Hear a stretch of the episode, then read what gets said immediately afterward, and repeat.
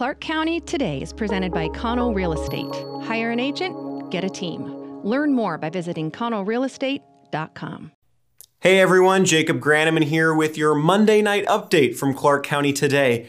A final blast of winter weather brought down trees and power lines around Clark County overnight as freezing rain pushed through the area before things finally warmed up. Clark Public Utilities crews scrambled to restore power to more than 18,000 people around the county, and ICE temporarily closed SR 14 east of Washougal. Southeast 347th Street between Lawton and Jennings Road remains closed in Washougal due to treacherous conditions.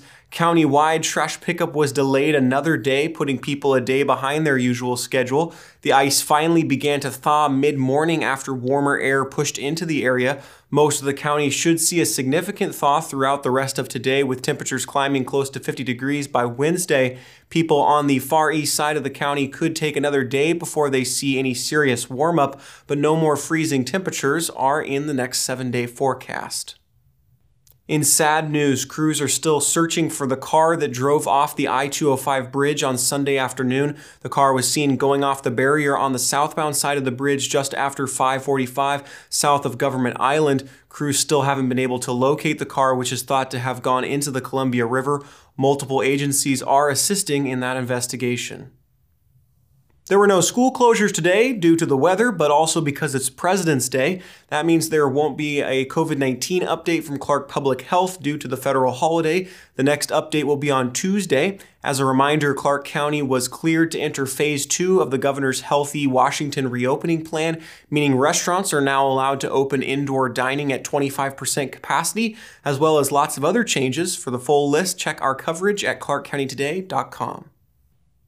Unlike most Sundays these days, there was no scramble for new appointment slots at the Clark County Fairgrounds vaccination site this weekend, but that's because the state is not scheduling any new appointments this week. Tomorrow, anyone whose appointment was canceled last Friday or Saturday can show up to receive their dose. The rest of the week, only people who have already received a first dose will be allowed as the state works to make sure people can get their second dose in time. If you already received your first dose, first dose, you should receive an email with the date to go get in line for a second. There is currently no word on whether the fairgrounds site will have sufficient supply after this week to begin scheduling more first dose appointments. Throughout 2020, caution or warning signs displayed around Lacamas Lake were frequent. Toxic algae blooms occurred over a dozen times, and various toxins exceeded state guidelines multiple times during the year. After no immediate action from local agencies, residents stepped forward and paid to test the Lacamas Shores biofilter water. They found the biofilter was adding phosphorus and various nutrients and pollution into the water that was flowing directly into Lacamas Lake. Instead of cleaning the stormwater, the biofilter was making the water quality worse. Now, the way a biofilter is supposed to work is it's supposed to take the water that comes off of all of our homes and the streets uh, that we drive on and bring it into the biofilter and spread the water out across the land. The water is then supposed to percolate through across or through the dirt and it feeds plants like this. It's only been, it's only been a, not even a, a half an hour some people have been fighting to fix the failed biofilter for seven years. The history of the biofilter and Lacamas Lake water quality, as well as a more in-depth video, can be found at clarkcountytoday.com. While restaurants in the region are now able to open at limited capacity in phase two of the state's recovery plan, A. restaurants have been open since the summer. This week, A. is looking to help out the local restaurant industry. The Brewfest that was supposed to happen this past weekend was called off because of the weather. It has been rescheduled for this weekend. This one is called Brews for a Good Cause. The three day event features live entertainment, meals, and drinks, with funds going to support local restaurants.